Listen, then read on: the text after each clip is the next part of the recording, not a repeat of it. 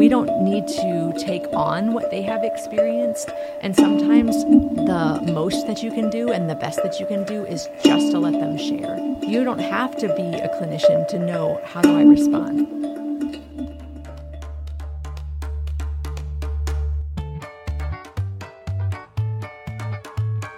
Welcome to the Essentially Translatable podcast brought to you by Lutheran Bible Translators. I'm Rich Rudowski. And I'm Emily Wilson.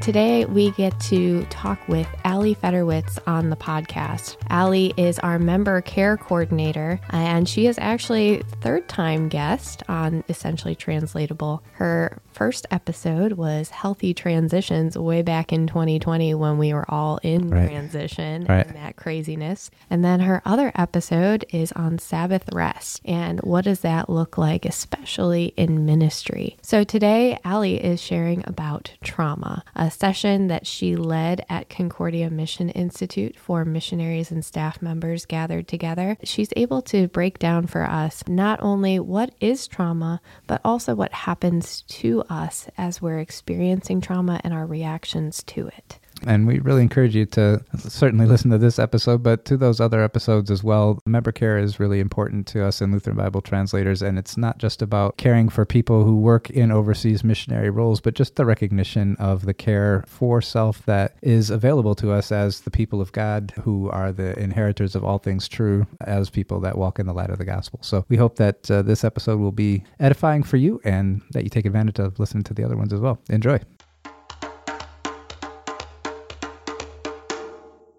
We are here today with Ali Federwitz, the member care coordinator here at Lutheran Bible Translators, to talk about trauma. Welcome to the podcast. Welcome, Ali. Thank you. This is your third interview with Essentially Translatable, so well done. I think at four, you get a oh. sport coat. I'm just told it's because I've got a good voice for podcasts. That's oh, true. You do. You yep. do. Well, today we are going to be asking you about trauma and not only from the experience that you've gained in your missionary service and as the member care coordinator, but also because you just presented at Concordia Mission Institute about trauma with international missions and ministry in general. So, some of the questions that we've gleaned were from participants in your sessions and explaining a little bit further to our audience members about trauma. So, one of the questions that I would love to hear more about is the difference between big T and little t trauma, and what does that mean? Right. So trauma is quite a large spectrum and, and we think about it in different ways. I think it's important to recognize that trauma is an experience. We think about, oh, that was a traumatic event, and that can be true, but trauma is what we experience as a result of that event. And so to further classify that as big T traumas, capital T traumas are those ones you would widely recognize. Natural disasters, car accidents, train wrecks, war, death of somebody close to you in your family, that would be those big T traumas. And the little t traumas are the ones maybe that you would only experience yourself, and others around you may not be as impacted by it.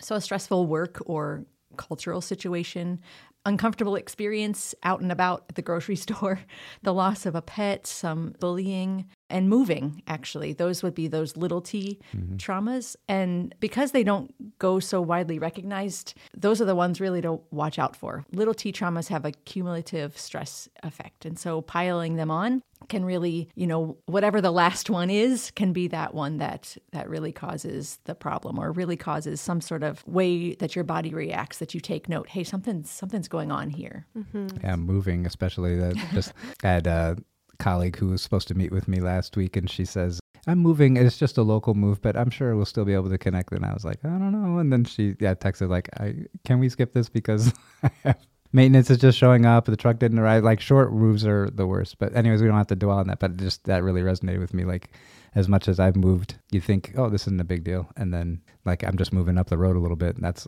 the worst. I think it's so true, to actually, just to take note of those things that you think, well, this is a natural part of life for right. me to to go from one place to the next, and then not even to recognize the sheer volume of decisions that are made in right. that yes. process. That's so true. I mean, if we start listing them, turn we, on the utilities, yeah, I mean, right, oh. and then off, uh, right. you know, switch your name, change your address, and then what goes in which box. Yeah. And, I can very clearly remember when I moved to St. Louis to go to the seminary, which was the biggest move I'd ever have because I went to Michigan, and I'm trying to get utilities turned on. I'm standing at a payphone at a you know a store trying to make these calls is like that. That's like emblazoned in my mind. I was like, wow, this is really crazy. Yeah. So, what is going a little bit further back? Trauma. Can you actually just define that too? Because maybe some people are only familiar with that big T trauma mm-hmm. of like, oh yeah, I, I went through, you know, the natural disaster of, you know, whatever year, you know, Hurricane Katrina, for example, like affected the whole nation in some regard. And you think of that trauma, that's almost what people define. Oh yeah, it has to be this big thing. But what is really at the heart of the definition of trauma?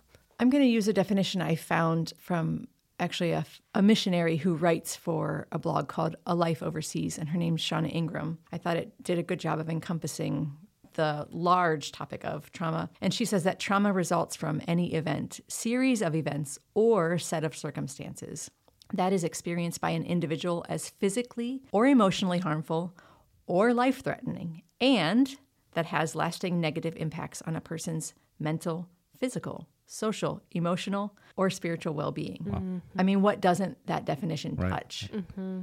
Mm-hmm. and so, if you really want to think through those words, it's you cannot deny that every single one of us has experienced multiple trauma. And do we want to be aware of that? I mean, I'll answer that for you. Yes, yeah. yes, you want to be aware of that, but often we try not to be. Mm-hmm. And how in our in our goal of this is fine, this is normal, right? This is normal. Just pushing it down, it comes out sideways. It does, yeah. Again, I think of a recent conversation I had with a colleague, and he says, uh, You seem upset by this. And I'm like, You know what? I don't want to be upset, but yeah, I guess I'm upset, you know, like just wanting to push that down. Yeah, I maybe I'll just jump on that. Like you don't get to choose your reactions right. to things. Mm. And sometimes maybe that conversation you were having, maybe it was worth being upset about, yeah. but maybe it was speaking to an earlier right. something that you had experienced. And then now it's coming out in this way, in exactly. a bigger way than you maybe had yeah. hoped or planned for. Yeah. So you were saying it comes out and the reactions that we have, maybe we don't get to choose. How does it affect our body, like physically, physiologically? Yeah, I think most people probably have heard of fight and flight responses and your body is doing everything it can to protect itself from certain situations and that's why I say you, you don't get to choose your reactions because your your brain is sending signals all throughout and, and alerting you. So for the fight response that's a lot of times where anger comes out explosively. Like anger is not a bad thing. Anger is is there for us and it's often the first emotion that we access. But when you have an anger response that's disproportionate mm. to the situation that you're experiencing, that's a sign that, hey, something in the past is really trying to work itself out right now because it couldn't at the time when a trauma was experienced. Mm-hmm. And so now there's these little kind of triggers that are happening. So that fight response could come out as feeling like knots in your stomach, mm. a lot of tension in your jaw. Like you may physically tighten your fists, whether you recognize it or not. Uh, stomping and kicking and, and even crying, those are signals that the fight response is, is happening. Mm-hmm. And flight, if you are hardcore into exercising, that could be part of your body working itself out with this flight response. Being fidgety, I'm a constant fidgeter, but that's just that's just kind of who I am. But it is a way to be like, wait, I'm fidgety in a situation where everybody else is calm. Mm-hmm. So, what is my body experiencing? Or even just feeling trapped and like there's not a way out, and your body is saying, I'm looking for a way out. I'm, I'm trying to flee this situation. What is happening around me? What am I experiencing in my body that's wanting me to get out of here? There's also the freeze response, I think, is also a, a common one. We say deer in headlights, and mm-hmm. that's a real thing. Yeah. When you may be having a real hard time making decisions, if you're feeling isolated, if you're feeling stuck in a situation, this could be some way that your freeze response is being activated. Generally, in non emergency situations, and generally because of past traumas you have experienced and your body hasn't worked through those, I hope we'll get to that. How can my body work through those mm-hmm. traumas? And so then that's the way that this is showing up. As I did some research for these trauma sessions, I noticed that there was fight, flight, freeze, and then I kept finding more and more. And they, of course, to fit with it, they all had to start with F. With F. Yeah. yeah. And some of them, I, I thought, wow, someone really is stretching there. But I think it's just a result of us learning so much more about our bodies and yeah. recognizing all of the different ways that our body is responding. So I'm going to share two more. Faint, sometimes I found it called flop, I guess, mm-hmm. just whatever they thought would, right. work well with remembering. And your body is pretty much completely shut down. Like I need to preserve all of my internal organ functions, breathing, and everything. So I need to put my body into a complete rest state in which you cannot react. You know, some people may faint at the sight of blood or a needle, and that's not necessarily an emergency response, but there is something there. Feeling overwhelmed, and maybe you start to feel like you're zooming out you're mm-hmm. looking around you and all of a sudden you're removing yourself from the situation could be a sign of this kind of faint or flop. Being unresponsive like unable to respond physically or mentally to a situation is a signal that your body is starting towards this faint response. And then one i found that's relatively new was fawn. And fawn was very interesting to me. For people who are in abusive situations you become compliant to the threat so okay. that it's something that you can continue to live through. So you may be seen as being helpful in, a, in an abusive situation because that's what makes it so that your body can continue day by day. Mm-hmm. I, in a non emergency situation, I would say an abusive situation is an emergency situation. Sure, and yes. that's how your body is responding. Right it may have tried all of the others. It may have tried to fight and to run and to freeze, and those things didn't work. So, if it follows a progression, then freeze could be seen as the last one. I don't necessarily think it's that simple, yeah. but maybe someone who's unable to set clear boundaries, constantly feeling overwhelmed, being in codependent relationships, not knowing who you are, lack of identity. Those are all signs of fawning and could be something to be really aware of and decide, okay, now now what do I do when I notice these things about myself? Mm. Yeah. It really seems like too that the fawning is almost a, a continuous where the fight or flight is a momentary, so a specific time frame, whereas fawning has to continue on because it's a relational aspect maybe. Just thinking about how okay abuse is long standing it might right. not just be in an exact moment where physical or verbal abuse is happening but just an ongoing compliance also thinking about just as you were talking about flight Sometimes there's tough topics that we experience at Concordia Mission Institute about the complexity of relationships. One of the responses that I noticed I had was like almost this shrinking in. I heard something from one of the presenters and it was like, oh, this really is very close to my story. And just this shrinking in and then like kind of holding myself really close. As you were describing flight and that trauma response, that's what I thought of. I couldn't actually physically leave the room, but what is it that I could feel in myself is oh, make myself as small as possible because this is my story. Yeah, I think that really connects well. Eh, eh, there's always the aspect of just needing a moment to reflect, especially when yeah. you're in such a large room. Like you can feel the largeness of our rooms where we're having these presentations too. You know, it's not this tiny, intimate setting. Where I think a, a smaller room helps with that feeling of safeness and just wanting to be like, hey, I need to reflect on that a little bit. So there is that element added to it as well. And I think the Holy Spirit works in those ways too. Like, hey, take note of this. This is part of your story. What what can you learn from this? How can you grow or how can you heal in those ways? Mm. Not to eliminate those elements from that situation as well. You know, you were saying about fawning, and I do think it helps in the way that your body recognizes this is not a short term situation we have to be able to endure. Mm. But there are situations like with flight response where people can be workaholics. Mm. And so they're hiding away yep, or true. running away to their work. And that does tend to be a long term situation as, as well. So that's just the one I could think of off the top of my head. But the other ones do have ways of telling your body, like, you're going to be in this for a long time. How are you going to endure? And it's not always a healthy response. So, thinking about the responses versus resilience, right? Our brain saying, okay, how do I make it through this traumatic situation? I'm going to pour myself into my work, and that's going to help me endure, and I'm going to be resilient and that's not actually the case. That's not an equal sort of relationship there. Can you kind of speak into that a little bit? Yeah, resilience, I think, gets misused a lot. Hmm. When we see that someone has come through on the other side, then we just assume resilience. But what they have done is survived, mm. and that also should be celebrated, right. surviving any of those things. But when that stress comes up again in any small way, then you're not necessarily stronger. You're not necessarily going to deal with it in a healthier way. A lot of those unhealthy patterns will come up again. I think resilience speaks more to how have I reflected upon, how have I worked through what I experienced in that, mm-hmm. so that the next time it comes up, I can say, ding, this reminds me of the last time. And what are those healthy patterns that I had told myself that I would take on when this stress showed up again? Yeah, and I guess that those some of those longer term responses are not effective is evident in that you can be walking in them for some time and then you'll have a fight response or a flight response, these flare ups, right, that show that all is not well. And that's what everybody notices and thinks, well, where'd that come from? But you've just been living in this other thing all this time. You've been living in it, and who knows when that survival mode ever really diminished. Right. Or are you just constantly in it now? Now you're just on high alert all the time. Right.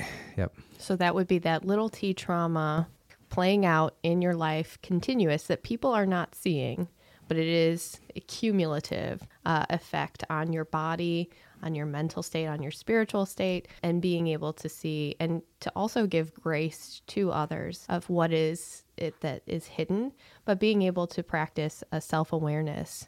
That kind of sounds like it's at the heart of this of what is my body doing? How is my body reacting? It's my first inclination, my first reaction.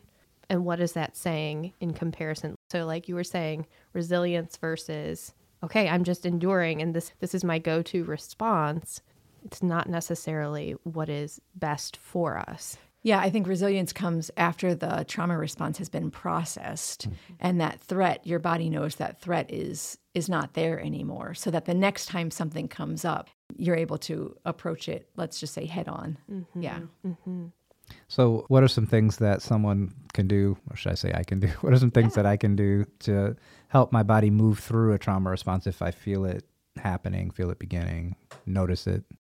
Yeah, I think there's the overused term that like the first step to you have to admit you have a problem right. to know that it's something that needs a solution. So it could be hard when we're talking about trauma as being little t. It, that could sound diminishing, but we do need to recognize when something has had an impact on our body. And for me, like going to the grocery store whenever I come back to the United States is a traumatic experience. And I say that even now, 17 years later. It's less so than it was when we first came, but I just have to know that my body is not going to appreciate going into a grocery store and having the lights and also the cold and the music and the people and then having to choose between varieties of apples mm. when where I have lived for all this time you have possibly two choices a red and a green right. and that's it and that's just apples. I mean, if you could think about the grocery all store, all this toothpaste, right? Like, all the t- like who decided? Like, do I want to whiten who has such who has such discerning tastes for different toothpaste that you got to make all these different things? But, yes. Right. So yeah. brush hard, medium, or soft. Yes, I just need them clean. that's right. Exactly. Yeah, and so recognizing for myself, like I cannot just come back to the United States and walk into a grocery store. Right. There needs to be something set up for for me in that way. And so that might not be any big deal to anybody else. They can just happily go into a grocery store, but I know that for me that's it's not going to work. And so I need to process basically because of this example, you can hear the things I've processed. Mm-hmm. I've processed the lights and the cold and the largeness and the choices. And then Aldi opened up in my hometown. And then I didn't have to process those things anymore because right. there's only one of everything. Yeah. But these are things that I have learned to help myself navigate it after all these years. So I think that's it. You start to recognize my reaction to this situation doesn't match the situation or it's not the experience of others. And not that your experiences cannot be uniquely your own, but if it starts to be a problem in your life, then there's there's something there to deal with. There are a variety of ways and sometimes for people just simply saying, "Hey, going to this place is stressful to me yeah. because of these reasons and not carrying like the shame in keeping it a secret or like what's happening to me what, what's wrong with me like the thinking of something's wrong with me i think carries a lot of shame mm-hmm. and then being able to share that with somebody else I think really can go a long way to helping to heal those things. Sometimes that's the only thing you have to do. And then trying to make adjustments to make that event or that task a little bit uh, more pleasant for you in whatever way, small or big. Those can really help Yeah, and I, I just listening to you made me think of um, my wife would express that certain things were traumatic to her, and it was a aha moment for me and a very healthy thing for our relationship for me to just come to realize that is the case. I don't have to know why. She doesn't have to explain. It's okay, you know, and and just recognize that is what it is. So sometimes, you know, if you're uh, in relationship with somebody who experiences trauma, just just recognizing that it's trauma and I don't have to understand why. I just, okay, so we know it is. So how are we going to walk through this is a really important thing for us. I think that's absolutely true. You know, we are talking about kind of analyzing how our body is reacting in different situations, but yeah. it's okay also to just recognize this is a problem for me right. and to give yourself grace or to give your spouse grace or your friend grace. I think that's really hugely important as well. Something also that I heard you say was about healing. And this kind of comes along with the awareness piece. But I think there is a huge tendency to avoid, right? This space makes me uncomfortable. I am going to avoid it, but then continue to. So, not talking about it, just avoiding it. What seems to be the effect, the long term effect of just avoidance without looking for that healing process? Yeah, I think you start to change who you are and not usually for the better. Whether you become more introspective, isolated, and closed off from people, or your emotions become more explosive and then people try to avoid you. And it wouldn't just be anger. I, I really think that you can become overly excitable in, in different situations and then it it, doesn't match a situation and people are feeling uncomfortable like why are you being so loud or so boisterous or so whatever it draws so much more attention to you when I think that you wouldn't want that type of attention. Longer term, I mean, we're talking health concerns too, chronic illnesses and heart issues and all the impacts that stress has on our body, autoimmune disease, those things definitely come into place. Your body is constantly trying to protect itself yeah. and give itself whatever it needs. And sometimes that gets real messy and real complicated and it comes out as illness, which doesn't sound like protection, but it doesn't have what it needs to stay healthy any longer. As we're thinking about long term health and trauma's effect on our body and wanting to be aware. What are some good first steps for individuals as they are considering, okay, what trauma have I experienced? Because maybe they haven't actually named it. Maybe they're just walking through in a coping mechanism. What is a first step for being able to assess what traumas have existed for you and naming it and what goes from there? I do a, a, lot of debriefing with our missionaries. When they come back to the United States, we, we call it furlough or transition debriefing. And what that can mean, I think that word has a lot of different meanings depending on what circles you go in. But it's just kind of talking through events that have happened, reflecting on a period of time and writing things down. So, for what we do is we take an entire term of service, which could be like three or four years. But what if you just took a smaller time period, maybe one year, six months, and you wrote a timeline of what events were impactful to me? Impactful can mean anything. It can mean I celebrated a milestone birthday, or I took a trip to a place I've always wanted to go, or I lost my pet of 15 years. Impactful can have a lot of different things attached to it. And laying those things out on a timeline, I think can help somebody to see, oh, I had a lot of things that really had negative impact on my body. Mm-hmm. And I didn't realize how closely together they were and how heavy those topics were. And you do need to take some time to kind of grieve those. And grieving doesn't necessarily mean just crying in a room by yourself. Grieving can simply mean taking note, like, oof, that was a really hard period of time. Right. And now where am I? Likewise, you find those events hey, I celebrated a milestone birthday. I took a trip and just noting those and celebrating them somehow. Now, I mean, the birthday celebration was the celebration, but writing something down, a prayer of gratitude. Similarly, with grieving, lamenting, those are great spiritual practices as part of maybe your daily devotion life. Maybe you set aside a period of time weekly or monthly or however, whatever the time period is, and you write a lament you know, follow some of those examples in the Bible if you don't know how to start writing your own words and writing out prayers of, you know, laying these things at, at the foot of the cross. Like, this is sad and it is hard, and I am a different person, and I don't know where to go from here.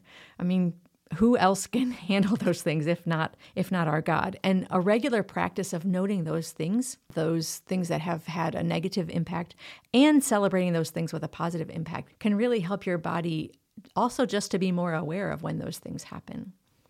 Yeah, and I think again just reflecting on what you're saying, what comes to mind for me is that the gospel is the sweetest and most impactful when we have the law, when we recognize and really wrestle with like this is deep and hurtful and painful, then the word of God is much deeper than a platitude or a you know something that's kind of surfacey. It can really reach in there and touch it. And so, uh, you know, the again, the 12 step people say well, you have to know there's a problem before, but the, the scriptures talk about being called to repentance or recognize, in this case, the brokenness that we're in. And it's from that place then you can really grasp how God's at work, that God could be at work, that God has called you a new name and redeemed you, and that has implications for that particular situation too. So when people have a realization, oh, my life has had trauma, mm-hmm. and actually admitting it. Because sometimes, again, they're expecting it to be those very visible big T traumas of natural disasters or something that everyone can see. This is this is traumatic. But as they're processing, as they're listening, and they're saying, well, maybe these things in my life qualified. Mm-hmm. I've named them. I have them on a timeline.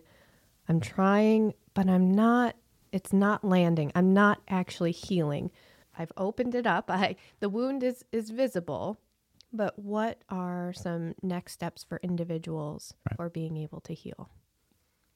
Yeah, I think doing some individual things is helpful. Uh, prayer, Bible study, sharing with fellow believers that can be supporting you.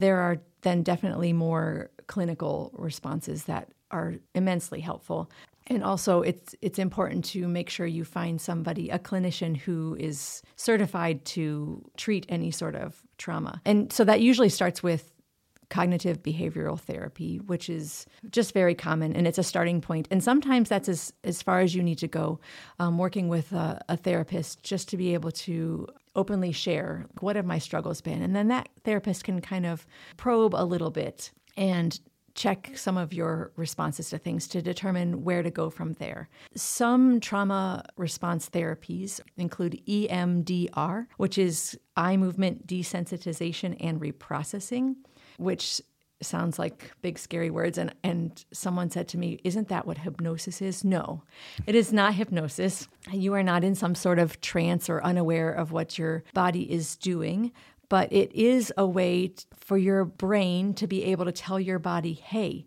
the threat is gone. Right. And sometimes that's what's happening in our body. Our body thinks that that original threat to a situation is still there. And that's why I'm running away. That's why I'm exploding in anger. That's why I feel unsafe because my body does not know that the threat is gone. Mm-hmm. It doesn't change your memory of a situation. It just says, yes, that thing happened and it was bad. But it is not bad right now. That threat is not there. So that one has actually I've experienced that. I've worked through some trauma using EMDR and it's been hugely helpful to me. In which now I can tell my story to other people and it's just like telling them other big events in my life without any sort of anxiety response on me. So, yeah, that's just one of them. There are other therapies like brain spotting, internal family systems, and dialectical behavior therapy, which those are just big words that you can look up. But if you're searching for a clinician or you already have one, these are some words you can look for in their bios on their websites. Like, do they do some of these therapies? And simply being a trauma informed therapist, they will say, I'm a trauma informed therapist on their site. And then you look for these other things. So those can be other ways. And this is not a one session and done. Mm. You know, you have That's... to be willing to to really kind of put yourself out there and deal with the yuck. For you'll set that up with your therapist, but you know, several several weeks, sometimes months, eh, just to allow yourself the grace in the process of that all. So as we're thinking about two, our own individual trauma, but also those in our, our lives that we love and care for, whether it's a spouse or a, a good friend or especially like children thinking about mm-hmm. what what does that take and bringing it to uh, an understandable level as well for processing. What are some practical ways to walk alongside individuals who have experienced trauma?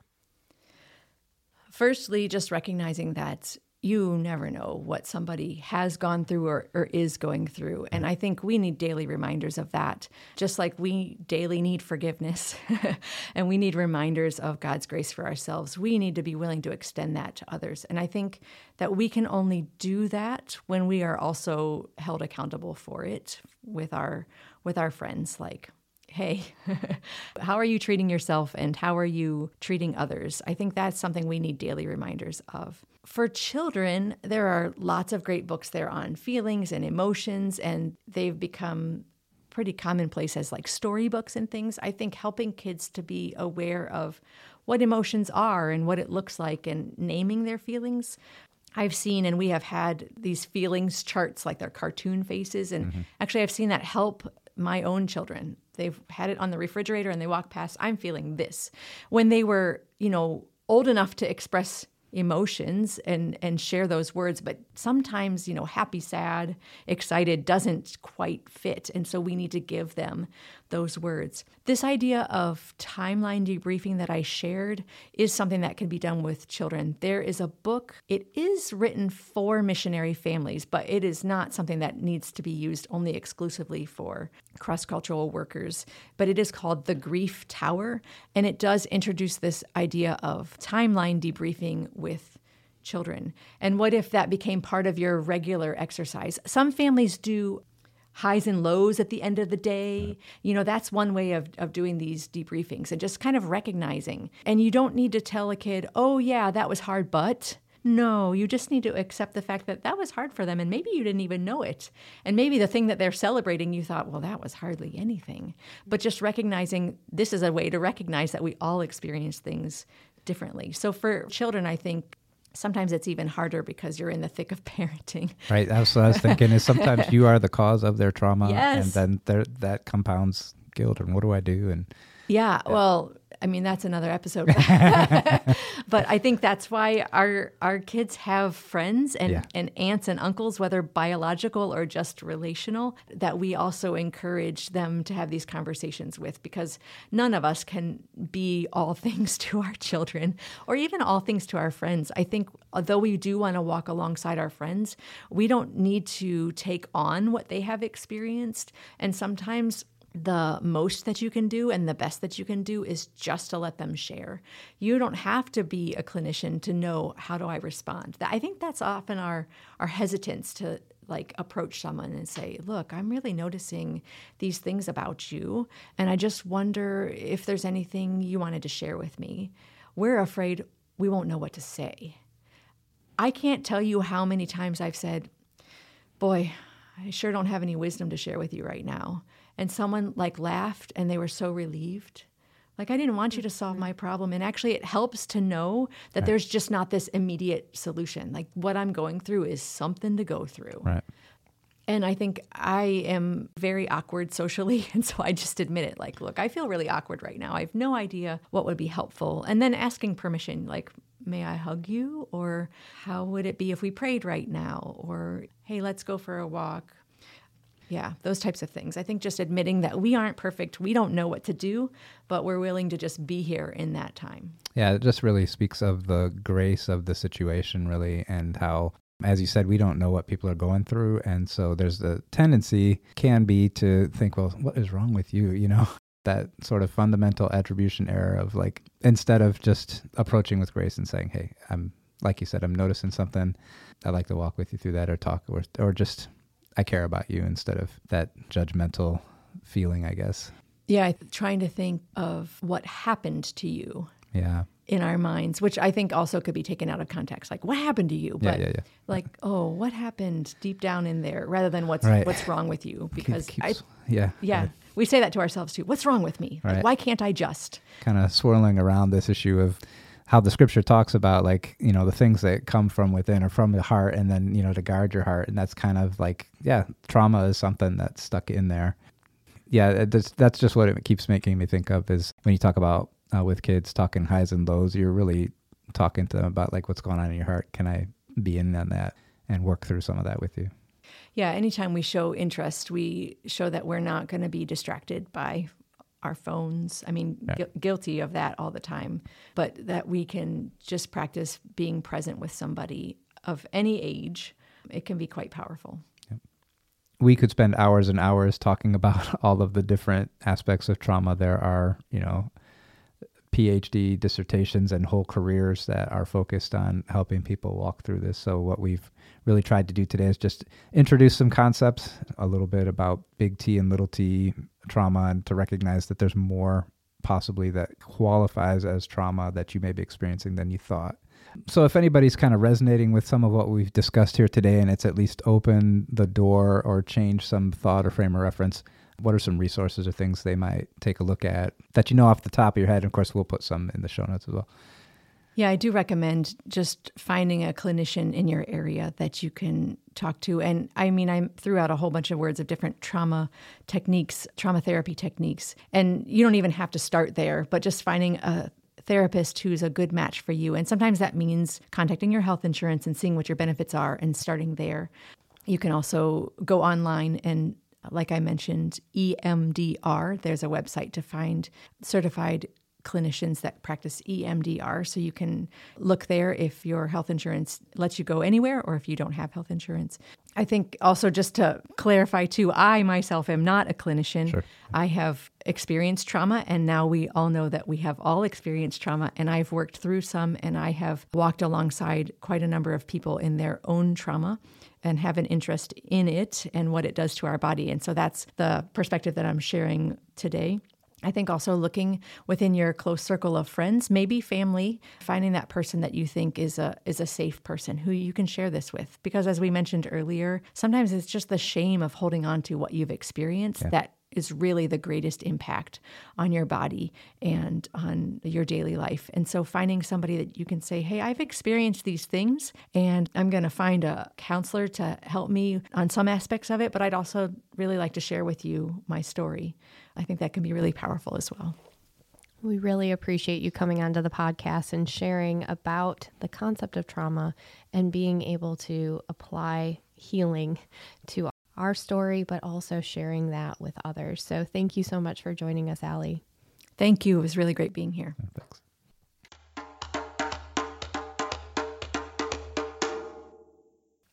I'm still really wrapping my head around the the idea of the big T trauma and little T trauma, and just considering how so many things in life are little T low level trauma, no less significant, but just much more encompassing that we walk through quite a bit, and it has an effect and takes a toll on us. And just the recognition of that is is potentially the beginning of being able to walk differently and to heal from that. Mm-hmm. And just how biblical it is to express compassion and grace to individuals and to really heal and internalize that the Lord has has called us to this as we're processing our trauma. Big trauma, the compassion that comes about is very natural. And what does it look like as people are experiencing trauma that looks a little more hidden? Is that little trauma? But how do we share the love of Jesus in the middle of that? How do we how do we walk alongside people and that he's called us to have that compassion and that grace and that mercy as well. So I really appreciated Ali's perspective and just enlightening us further on the impact of trauma. So want to encourage you check out those show notes of the resources that Ali mentioned in the podcast. And again, take a listen to her other member care podcasts on transitions and Sabbath rest. Yep. And if you find any of that content helpful, we certainly invite you to share the email that you received, where you started listening from, or in your podcast player. There's a link to share on your social media if this would be content you think would be helpful to share with others. We'd sure love that. Thanks for listening. Thank you for listening to the Essentially Translatable podcast brought to you by Lutheran Bible Translators. You can find past episodes of the podcast at lbt.org slash podcast or subscribe on Audible, Apple Podcasts, Spotify, or wherever you listen to podcasts. Follow Lutheran Bible Translators' social media channels on Facebook, Instagram, or Twitter, or go to lbt.org to find out how you can get involved in the Bible translation movement and put God's Word in their hands. The Essentially Translatable podcast is edited and produced by Audrey Sider. Executive producer is Emily Wilson. Artwork designed by Caleb Rodewald and Sarah Radowski. Music written and performed by Rob Veit. I'm Rich Radowski. So long for now.